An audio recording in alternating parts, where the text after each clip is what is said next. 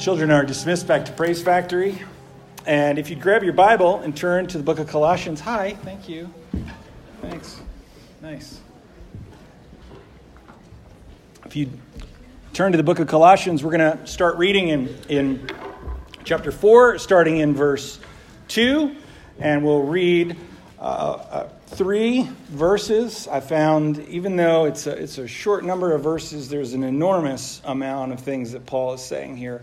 So we're going to read Colossians chapter 4, uh, starting in, in verse 2. We'll read to verse 4, and then we'll pray. Paul says this to the church Continue steadfastly in prayer, being watchful in it with thanksgiving. At the same time, pray also for us that God may open to us a door for the word to declare the mystery of Christ, on account of which I am in prison, that I may make it clear, which is how I ought to speak. Let's pray. Father, we thank you that you speak to us in your word. You created the universe with your word. You create your people with your word. The scriptures say that faith comes by believing, and believing by the word of Christ. We thank you that when we needed a Savior, that you sent your Son who was with you from the beginning. John says that he was God and calls him the Word. He was with you.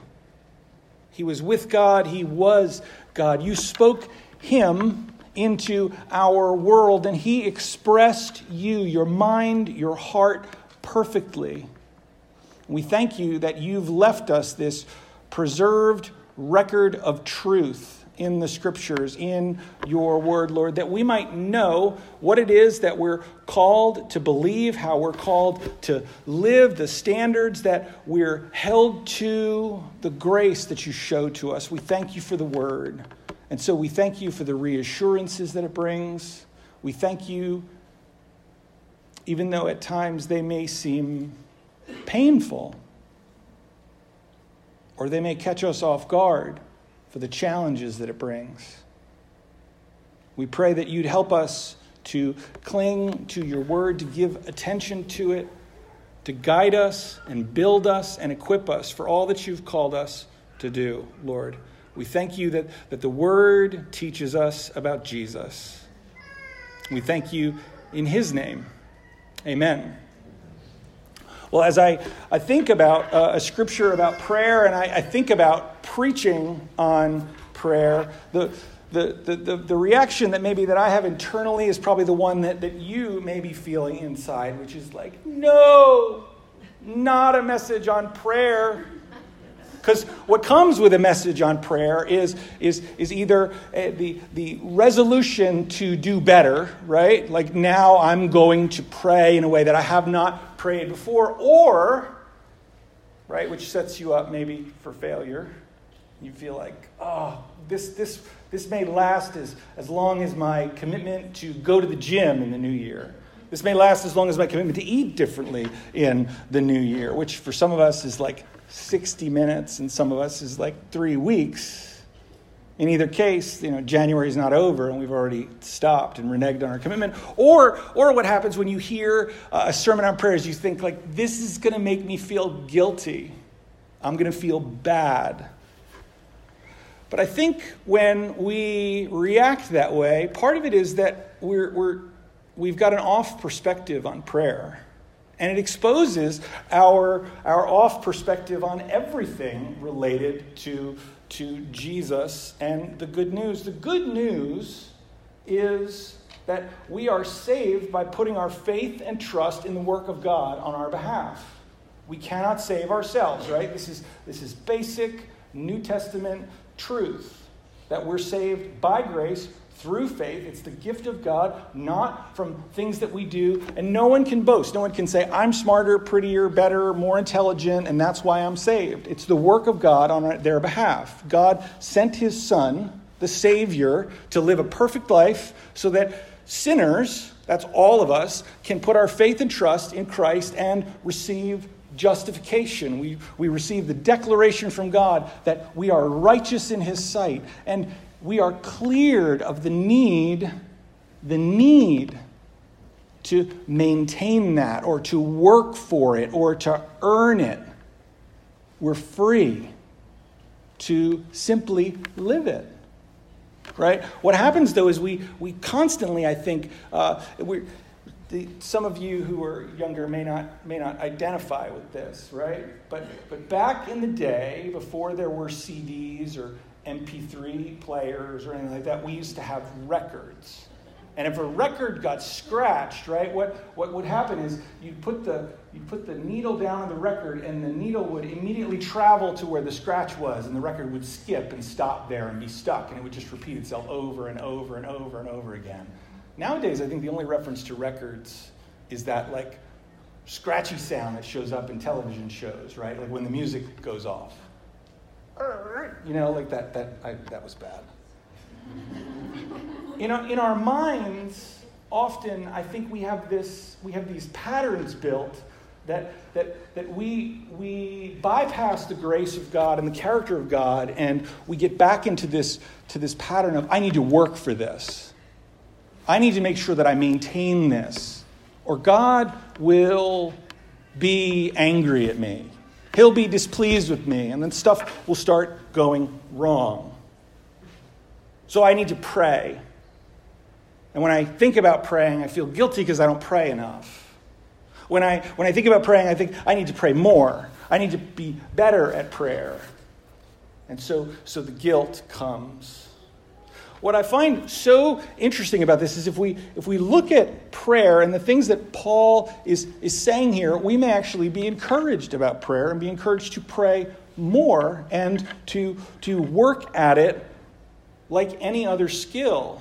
Not necessarily judging ourselves all the time, but saying, hey, you know what? This is something that's worth knowing how to do, worth pursuing and getting better at right? I'm, I'm in this place right now. Okay, this may be a New Year's commitment. I'm like, I am no longer going to pay for someone else to change my oil or anybody in my family's oil. I'm going to change it all myself, right? And so I like, I got all the tools, right? And, and I had everything, and I researched everything, and I inspected. And uh, Sam was pulling into the driveway the other day, just as I realized that the oil filter wrench that I have can't get the oil filter out of my car. But I'd already drained all the oil, right? All the oil's out of my car, and I'm like, I can't go to the store and, and, and buy uh, a wrench because I got no oil in my car. And so Sam pulls in the driveway. I say, Hey, what are you doing today? He said, Oh, I'm going to do this, this, this, this. But first, you're going to go and you're going to get me this product so that I can change my oil myself, right? Next time, I'll be prepared all the other oil filters in my house. I measured them, I checked, like, you know, will I be able to change them? Do I need anything? There'll be some other thing that will get me off track or some other mistake that I'll make, right? And I'll fix that too. I'm going to get better at it instead of just assuming that I'm going to be an expert from the beginning. Paul talks about prayer, speaking to the Lord, asking the Lord reaching out to Him and confessing sin, offering thanks, asking for the Lord to change things in our world and to transform us. Prayer is communication with, with God, it is solitary time spent communing with the Father. And so Paul mentions four big ideas here with relation to, to prayer, and, and all of them, I think, can, can, can go astray. We can, we can get completely focused on, on the practice of it and, and, and doing it right instead of, instead of focusing on the grace of it. So, Paul first says this he says, continue steadfastly in prayer. He talks about prayer that is steadfast or faithful. He, he speaks to uh, the Romans in Romans 12 12. He says, Rejoice in hope, be patient in tribulation, be constant in prayer. Did you hear, did you, did you hear that? Did you feel maybe the twinge of like, I don't live up to the standard in your soul as I read it? Be constant in prayer, right? prayer that is, is faithful or steadfast, I think for many of us feels like daily prayer for three or four hours before the sun comes up. Right? That's the standard. Right? Didn't, didn't the, the, the Reformation heroes pray that much? So that's probably the, the, the, the proper amount of, of prayer. Right? I don't think that's necessarily what, what Paul is prescribing here. I don't know that he's, he's talking about time spent. Even when he says in, in 1 Thessalonians 5:17, pray without ceasing, I don't know that he's necessarily saying pray every single minute, right? Which is something that I think is easy for us to think of because we live in a world of clocks and schedules, right? And efficiency and organization. So we immediately hear someone say, don't stop praying. We think like this is to be a continuous activity all the time, 24 7 365 days a year. Pray all the time. Where what he may be saying is pray outside of prescribed prayer times. Daniel played, prayed three times a day. You were supposed to pray in the Old Testament community at, at, at times when the, uh, the trumpets were sounded. You were supposed to pray morning and evening. Prayer's not confined just to those specific times. You can pray anytime. Don't give up in prayer, might be another thing that Paul is saying is pray without ceasing. Don't stop praying. Don't be like, well, I prayed for it once, and now I don't have to pray for it again. Now I don't have to ask the Lord to, to change me or, or move me.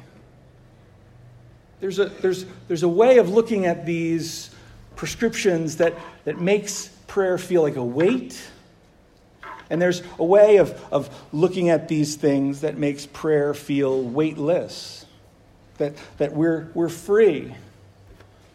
Listen to, to Jesus' burden when he comes to prayer. His disciples ask him at some point to teach them to pray. But when, when Jesus speaks to them about prayer later on in his ministry, he tells them a parable about how to pray and why we ought to keep on praying. Luke chapter 18, verse 1 says, He told them a parable to the effect that they always ought to pray and not lose heart. Even this parable, by the way, I think when we hear it can, can go astray. We'll talk about that in, in just a second. He said, In a certain city there was a judge who neither feared God nor respected man. And there was a widow in that city who kept coming to him and saying, Give me justice against my adversary. For a while, he refused. I love thinking about what it must have been like for this. She kept on coming to him. Like, this, this doesn't just necessarily mean in his courtroom. I think it, it I like to imagine it like, you know, he's, he's going to market and stopping just before he gets, goes home, you know, uh, he, his, his, his wife had told him in the morning, hey, pick this up on your way home. And so he's like going to stop by the market, right? And as he's paying the guy for uh, whatever it is that he's picking up, suddenly it's like, there's the widow. You know, and she's like, give me justice. And he's like, ah, you know, like he closes the door to the bathroom and there she is. Like, give me justice. And he's, ah. For a while he refused.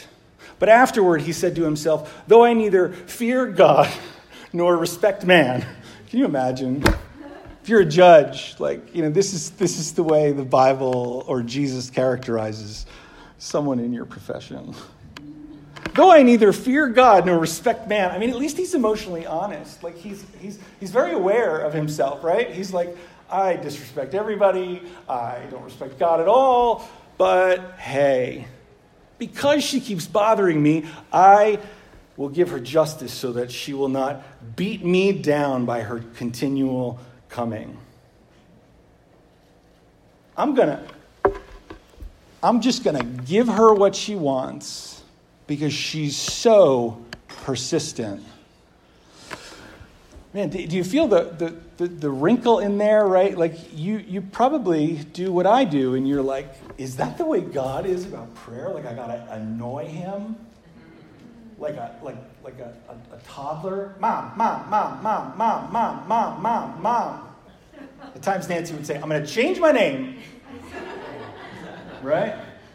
I, I don't want to hear the word mom another time, right? I don't think Jesus is making a comparison here and saying God the Father is like the judge, right? But that's immediately where we go. What he is saying is that persistence pays off, right? Somebody who, who says, hey, you know what? I'm going to start swimming today. I dive in the pool, I swim a couple laps, and someone says, Wow, you're really good at that. You're actually pretty fast. They're not like, Oh, I've got talent. I'm going to go to the Olympic trials and try out, right? Whoa, whoa, you're not that good. Like, talent can get you to the Olympics, but it's like talent and a ton of hard work, right? Persistence pays off. That's the lesson. We, we, we get to this place where we have this nagging suspicion that, like, that, that God expects us to persist to change his mind, and that creates, I think, some, some negative thoughts about God's character. That's not what Jesus is saying at all. I honestly think that the way that we read this parable exposes something about the way that we see God, right? That, that he is withholding benefits to us, that he's stingy with his blessings, that we need to convince him to give them to us. Whereas I think what Jesus is saying is that let me just show you an example of someplace where persistence pays off. He's not referring to the character of the Father when he tells the parable. Hear what the unrighteous judge says. And will not God give justice to his elect, his chosen ones who cry to him day and night? Will he delay long over them? I tell you, he will give justice to them speedily. Nevertheless, when the Son of Man comes, will he find faith on earth?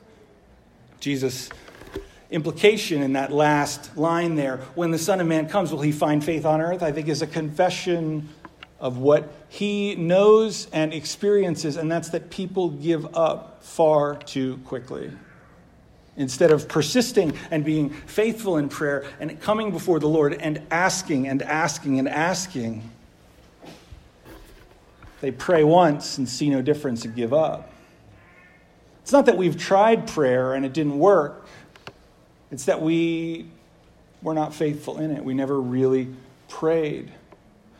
I think that part of the way that prayer works is, is that when we, when we pray, we really truly have to believe that what we're asking God to do, it, it's not something that uh, we have to get to the place where, where we say, unless you move, nothing will change.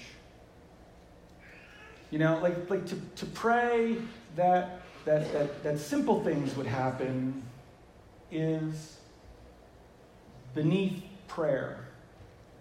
Right? If, if, I, if I pray, you know, Lord, I pray that you'd keep me absolutely and utterly safe today and that you wouldn't test me, you wouldn't tax me beyond my resources, you wouldn't, you wouldn't trouble me or disturb me at all, you know, that I'd be able to meet every single challenge and that I'd wind up safe in my bed at the end of the day. Like, that's kind of pathetic, isn't it?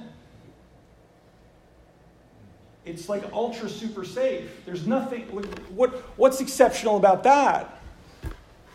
My, my, my car protected me. You know, I was able to get through the day using all of my own skills and resources, and pretty much my day wound up like every other day that I was alive. Lord, today, I pray that when I meet a challenge that is beyond my ability to handle in my own strength, that I would be able to, to speak your words in your way, in a way that convicts and changes someone's heart and, and life. Lord, please use me in that way. And then something happens, and you're like, wow, that was totally of God. That wasn't me at all. We're, we're asking the Lord to do things that are beyond our ability, or at least we, we, we should. We're asking Him to change things that are difficult, that are, that are big. We're committing our, our way to Him. And so we ought, to, we ought to persist in asking God to do great things for His own glory. So we're to be faithful in perseverance. We're also to be faithful to the pattern. Now, let me just let me, let me let me just say one more thing about what I just said. This doesn't mean that we we can't say, "Hey Lord, like I'm nervous about my brakes here. Would you keep me safe today?" Like that we can pray for little things. It's just our prayer list tends to pile up with a bunch of little things at times, doesn't it? Little tiny safe things. Maybe that's part of the reason why we don't pray because it doesn't feel big enough. He taught his disciples how to pray. Jesus answered their request when they said, Teach us to pray. He taught them to pray according to the pattern. When you pray, speak to your, your Father, our Father. You, you're, my, you're my dad. We're connected to you. Hallowed be your name. Hallowed is, is like um, God's name is holy but people don't respect and honor it. You know? You, you, we find that, that there are people who dishonor God's name in the way that they speak, right? They, they use the name of Jesus as a curse. Or uh, there are people who dishonor the name of Jesus in the way that they behave. Some Christians may not cuss, but the way they act may defame the Lord, right? So when we pray that God's name would be hallowed, we pray that it would be held in high respect. Lord, may your, your name be honored by the way that I conduct myself today. May, may, may people have greater respect for you on, on the earth. May their hearts be changed and challenged. May, may I live in such a way that, that people would have greater esteem for you. Your kingdom come as Matthew adds this, this extra bit on earth as it is in heaven. In heaven, everybody obeys God and responds to his commands immediately. On earth, it's not like that. But we pray that, that your will and your way would be honored today, starting with me and then in, in others. Give us each day our daily bread. Lord, give me, give me what I need. Give me grace to get through the day. This doesn't just mean give me my, my three squares. You know, it's, it's give me the, the peace and the patience and the care that I need in order to, to live how you would have me live. Forgive us our sins as we forgive, as we ourselves forgive everyone who is indebted to us. And lead us not into temptation. Lord, protect me. Keep me aware and on guard. Forgive me for the things that I will do. Forgive me in the ways that I will fail, and help me to forgive others. The way, the way that we pray, when we, when we pray in this way, we're praying that, that we would be pushed or when we're pushed beyond ourselves, that we wouldn't fail, but that we would succeed based on the, the grace and power which God supplies. In, in part, what we're, what we're doing is we're, we're like prepping for the day. We're, we're praying in this way, asking that God would lead us and guide us, but that He would reveal how it is that He shows us grace and kindness. Uh, a man that uh, uh, was, was always around growing up in my Christian life. He was just always there, Rudy Schober. He always used to pray, and he'd add this line. You know how some people have got like they've got their set prayer phrases, but they don't they don't feel like habitual or fake. It's just like it's it's part of their pattern. It's just a, a thing that they say, and you notice it in some people's prayer lives. They've got these set lines. Rudy always used to pray. He would say, We'll be careful to give you the praise and the glory. And, and that was just instructive to me that, that when I've got, when I, when I face a temptation and I beat it down, you know, like I see it coming a mile off and I completely dodge it. And it's like, that was like a ninja Christian life move right there. You know, I, I totally dodged that temptation. Do I, do I stop and say, Lord, thank you for your goodness or kindness? Or do I say, man, I'm really nailing this Christian thing? Like, I'm, I'm crushing it right? No, he, he gave you your daily bread, right? He, he didn't, he, he led you around temptation. we give him the praise and the glory. We say, thank you for what you've, what you've done. Thank you for that. So, so prayer that's faithful is, is faithful in persistence and faithful to the pattern, and it doesn't give up. Again, here's another example of persistence in prayer. Jesus, when he talks about prayer, he's not, he's not doling out guilt by the shovelful, right? What, he, what he's doing so often is he's saying, hey, don't give up. Watch and pray. Keep, keep aware and don't fall into temptation. Like, don't, don't give up on this and despair. Keep going, keep praying, keep pushing. Which of you, this is uh, in, uh, in Matthew chapter 7, which of you who has a friend will go to him at midnight and say to him, Friend, lend me three loaves, for a friend of mine has arrived on a journey and I have nothing to set before him? Oh no, company's coming and I don't have eggs. What else do we tend to run out of? Like onions or another thing, right? It's like, it's like I don't have an onion. And I'm like, I have never said this in my entire life. I need an onion. Nancy will suddenly need an onion. But she, those of you who cook, you understand. I, I, don't, I don't get it. You go to a friend and say, Friend, I need, I need three loaves, and he will answer from within, like, It's midnight. Do not bother me. The door is now shut, and my, my children are in bed. I can't get up and give you anything. Like, kitchen's closed, house is locked down. I tell you, though, he will not, will he not get up and give him anything because he is his friend? Or, sorry, I totally butchered that. That's totally wrong. I can't get up. I can't give you anything. Though it, it, says here in verse 8, I tell you, though he will not get up and give him anything because he is his friend, yet because of his impudence, because of his persistence, he will rise and give him whatever he needs. The, the point here is the guy's like, keep it quiet, man. I'm not getting up. It's midnight. I'm not going to give you anything. Like, kitchen's closed. But the, but the persistence and the constant knocking, if I don't give him what he needs, he's going to wake everybody in the house up.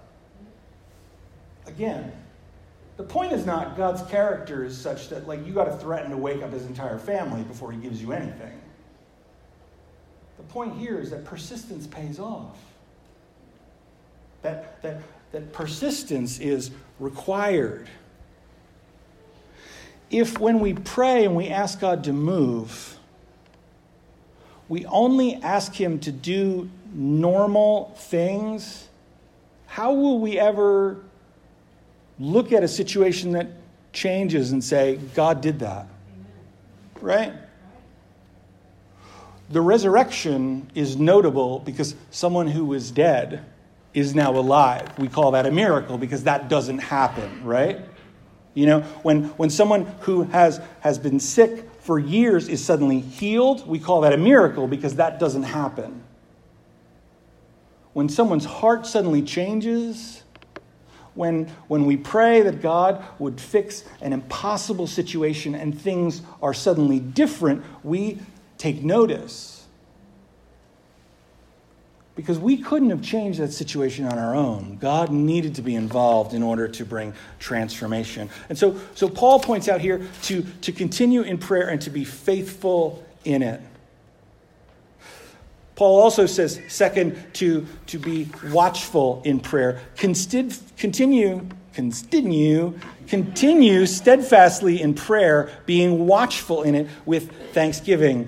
Prayer should be watchful. It should be, should be faithful. We ought to be persistent in it. It ought to, also ought to be watchful. Now, now here is where the, the, the terror of having the all encompassing, cover everything, like prayer journal, prayed for every last person that I know, pray for them persistently and regularly and constantly. It, there, there can be so much to pray for that you're just like, oh, I don't even know where to start.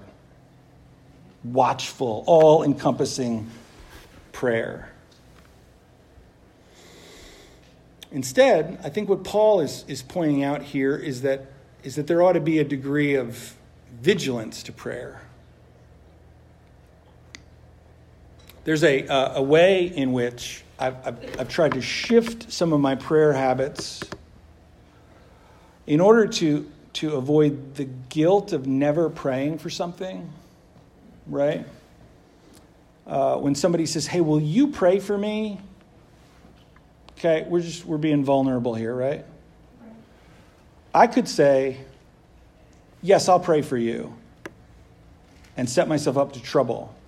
Because I, I, I then agree to pray for them, but then, you know, suddenly I'm thinking about lunch. Or uh, I need to do something at home. Or I need to write an email.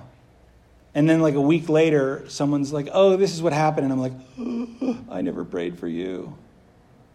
Instead, I, I, think it's, it's much better to be watchful in prayer and to say, and I'm just I'm talking about me and the way that I live my life here. And when somebody says, hey, would you pray for me about this?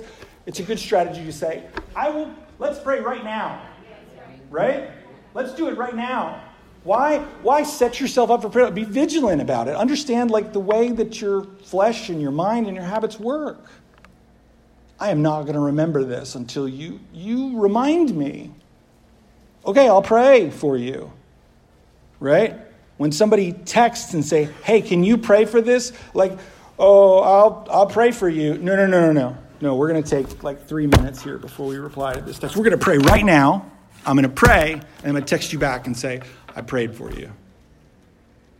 Now, that may sound like, oh, that's all you're going to pray. Well, it's, it's either I'm going to I'm going to be I'm going to put myself in a situation where I'm setting myself up for dishonesty. I'm going to forget. I'm never going to pray again, or I'm going to pray right now and say I did it. Right? Which is which is better? Right? I think it's better to, to be vigilant in, in prayer. Jesus warned his disciples to be watchful in prayer, to be on guard, and to stay awake. They didn't know when, when the time would come. We can, we can so over, get overwhelmed with, with trying to get a perfect prayer life that we run into like prayer fatigue before we've even started praying. We can't figure out how to do it perfectly, and so we're not going to do it at all. But Paul, Paul says to in Ephesians 6:18, keep alert in prayer with perseverance and make supplication for all the saints. Right? Prayer email comes out print it out, start working through them. You know, pray, pray for those prayer requests. Somebody texts you and asks you to pray. If you've got at the time, stop right then and pray and work through it. You know, figure out when you're going to pray, where you're going to pray, and pray. And don't get so wrapped up into the, like, how do I know I'm going to cover it properly with enough? And, you know, we get, we get so bound up into the how sometimes that we never actually do the work.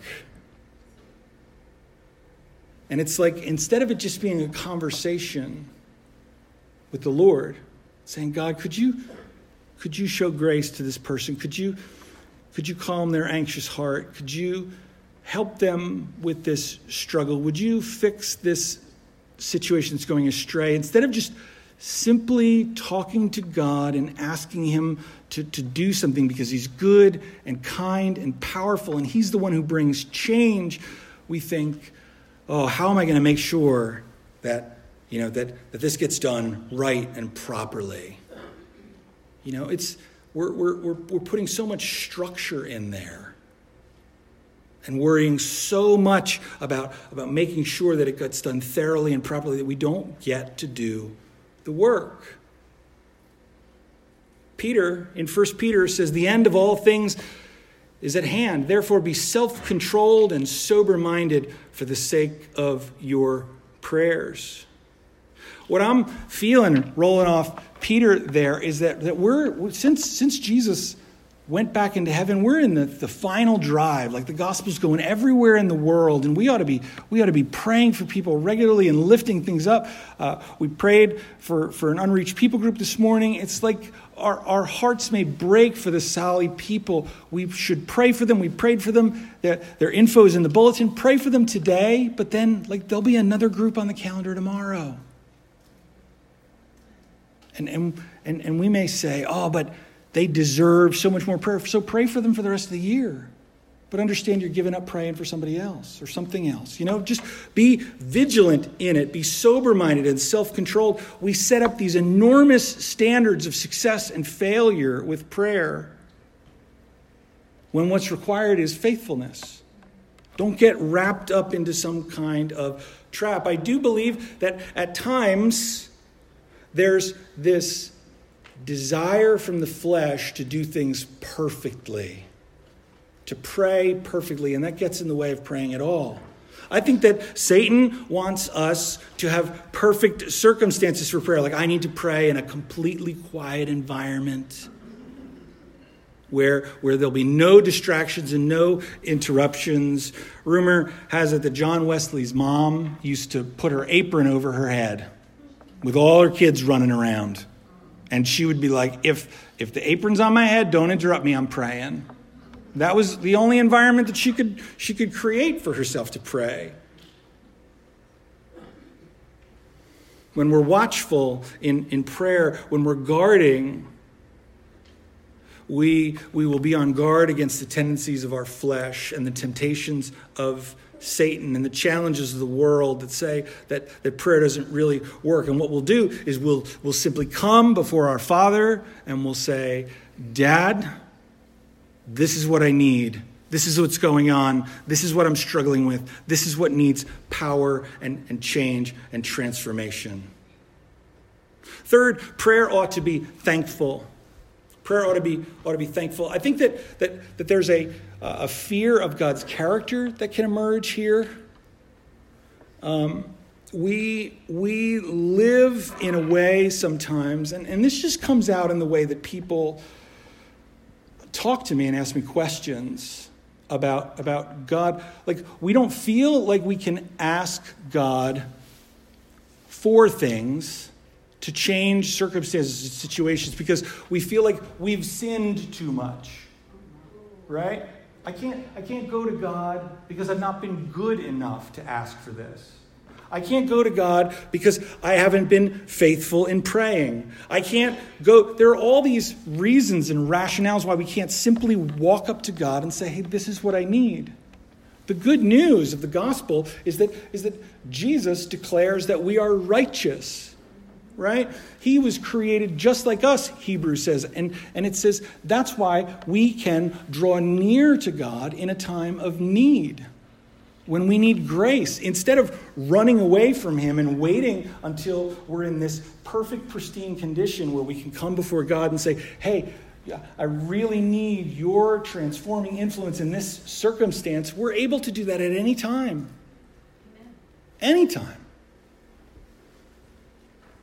Part of the, the way that we can put that lie about God's character to rest is to pray with thanksgiving. To rehearse the ways in which God has been faithful to us, to thank God for his many blessings, to, to look at the truly genuine things that we're thankful for and, and the way that, that he has worked in our lives, and to cultivate an attitude of thankfulness which will further remind us and teach us about how gracious and kind and good God has been to us. You know, I don't, I don't know if you've, you've you realize this, right? But there, there are, well, maybe you do intuitively. Like if you ask somebody's like, hey, you ever need anything? Just ask me for help, right? And you're like, hey, can you help me with this? And they're like, no. You're like, oh, all right. And then you ask them again, can you help me with this? No. You're like, okay, I won't call you anymore. But if you're like, hey, can you help me with this? Yes. Can you help me with this? Yes. Can you help me with this? Yes. You're like, next time I need somebody to do something, I'm calling this guy because this guy always tells me no. When we look at the way in which God has been faithful to us and the things that He's done for us, and we rehearse those things in our mind and we remind ourselves of them, and we say, Thank you, Lord, we realize that there are so many ways in which He's blessed us and been good to us and kind to us. Paul displays thankfulness for the Lord all throughout this epistle. All throughout the letter, he says in, in chapter 1, verse 3, we always thank God, the Father of the Lord Jesus Christ, when we pray for you.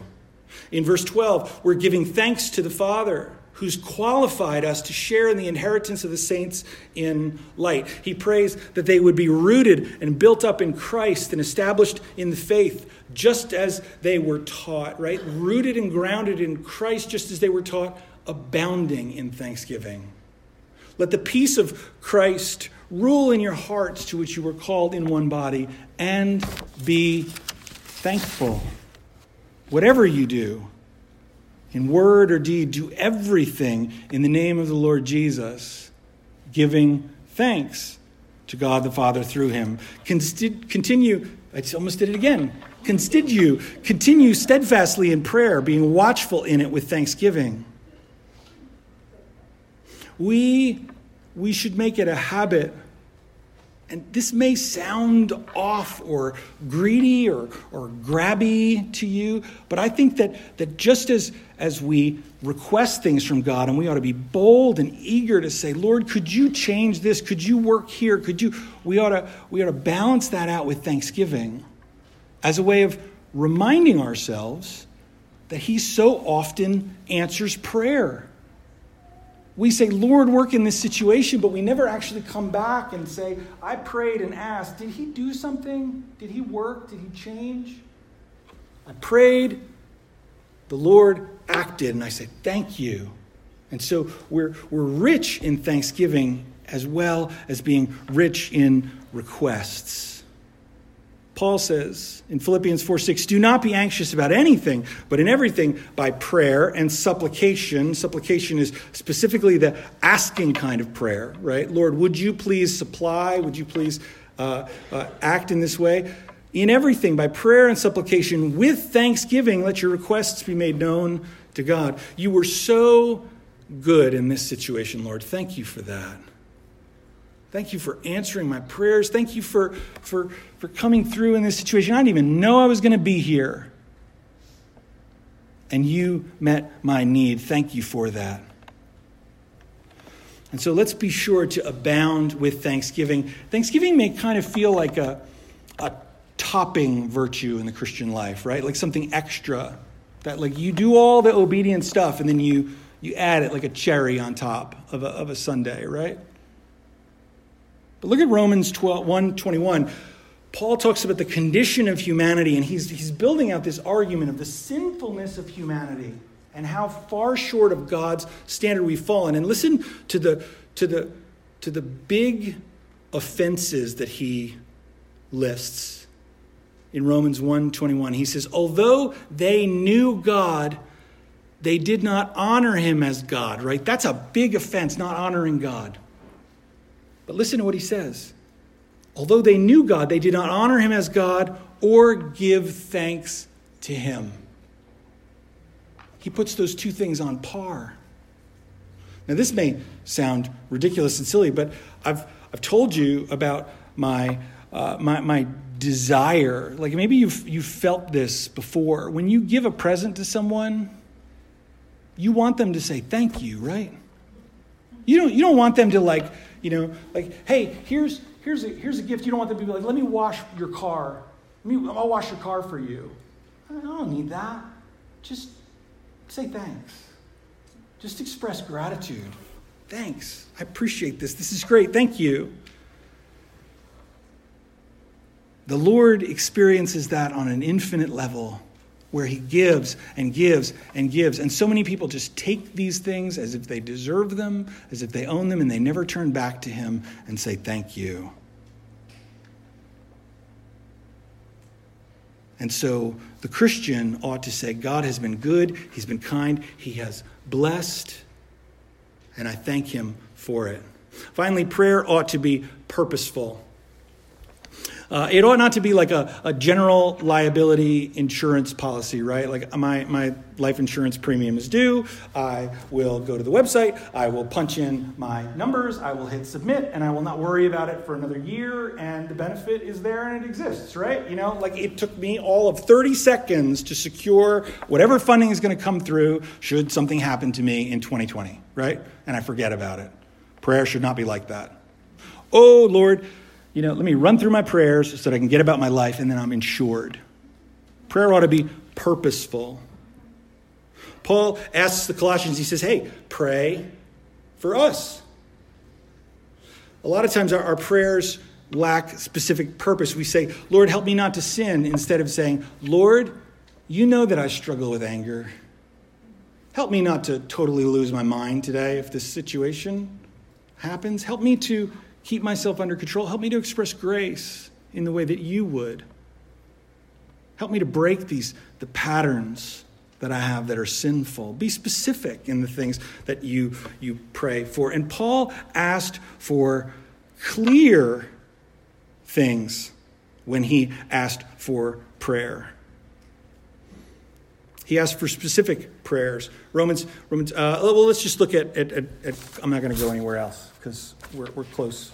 We need to be done. Uh, he says, at the same time, pray also for us. This is verse three, that God may open to us a door for the word to declare the mystery of Christ, on account of which I'm in prison, that I make it, may make it clear, which is how I ought to speak. Paul asks for an open door, right? An opportunity to to share he, he prays in, in, or in uh, 2 Thessalonians 3.1, he asks for prayer from the brothers that the word of the Lord may speed ahead and be honored as happened among you. Praying for, Paul says, hey, pray that there would be opportunities for me to share the gospel. Right? Pray, pray that it would come up in conversation. Pray that I would see a need and I would be able to say, hey, here's where Jesus meets your need, meets that need. Pray for open doors. That's super specific. Pray for wisdom in how I speak, as I ought to speak, Paul says, that I, that I may make the gospel clear, which is how I ought to speak. I mean, let's, let's be honest here. Paul's like the missionary expert here, right? Like black belt missionary. If Paul asks for wisdom in how he speaks, how much more should we all ask? How much more should we pray that, that we would be clear instead of just being like, hey, you know what, I'm just going to spit a bunch of words at people and hope that they put their faith and trust in Jesus. No, instead I say, Lord, help me in this situation. Help me to pray. And then Paul prays for boldness.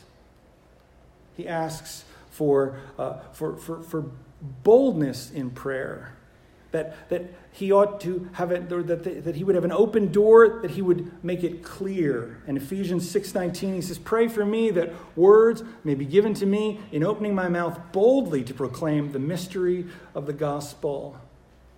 How many times has an opportunity to share the goodness of what God has done for you or to share something specific about Jesus been dropped into our lap, but because we weren't ready for it, it just kind of moves on? And you're like, oh, I should have said something. I wish I had been ready. Lord, help me to be ready and to be bold so that when that moment comes, I grab it. In this way, when we think about prayer like this, prayer becomes an opportunity to lay hold of our relationship with our Father. Instead of, instead of feeling like, like prayer is, a, is something that we need to punch our time card on in order to get credit, right? Prayer becomes an opportunity to, to be faithful, to be watchful, to be thankful, and to be purposeful. It becomes a, a source of power it becomes a, a, source of, of strength. It becomes a reminder of God's faithfulness and an opportunity to plan and to strategize and to see God active and evident in the work of our life instead of being a source of, of guilt. And that ought to change our perspective. And so Paul challenges the Colossians, just as I believe we ought to all feel this challenge to, to pray faithfully to pray with our spiritual eyes open, to pray from a heart full of gratitude, and to pray with, with purpose. I ask that as we consider these words, my encouragement to you is to fight off guilt and to fight off the need to have everything arranged perfectly and to have it all figured out why pray? If God's figured everything out from the beginning and everything's going to happen according to his plan, why do I pray? We pray because we've been commanded to pray and to be persistent in prayer, right? That's why. Let's move on from, from things that would stop us and embrace prayer because God's called us to it and he's given us the opportunity to relate to him in this way. Let's close in prayer. Father, we thank you for your goodness. It is amazing that you ask these specks of dust, these tiny creatures that we are, to talk with you. It's, it's astounding. We thank you that the Lord Jesus and your servants demonstrated faithfulness in prayer and that they told us to be persistent in it. And so, Lord, I pray that, that we would walk away from this morning feeling the, the burden of a challenge, but not feeling it in the sense of a weight. But instead, that, that we would see the amazing opportunity that we've been given and, and be prompted and reminded to pray. That when we receive a request or when we feel a need that we would say, Yes, this is an opportunity to go to the Lord of heaven and earth and to ask Him to change my circumstances or to change someone else's. This is an opportunity to be thankful. This is an opportunity to embrace the work that you've done in my life. Lord, I pray that we would not give up, but that we would persist that, that we would begin the practice of asking you to work, because this is what you've called us to, Lord. We thank you for the opportunity. And we pray that we would lay hold of it with joy and not receive it as a burden, Lord. Thank you for your goodness and your kindness. We pray this in Jesus' name. Amen. Let's stand and sing a closing song together.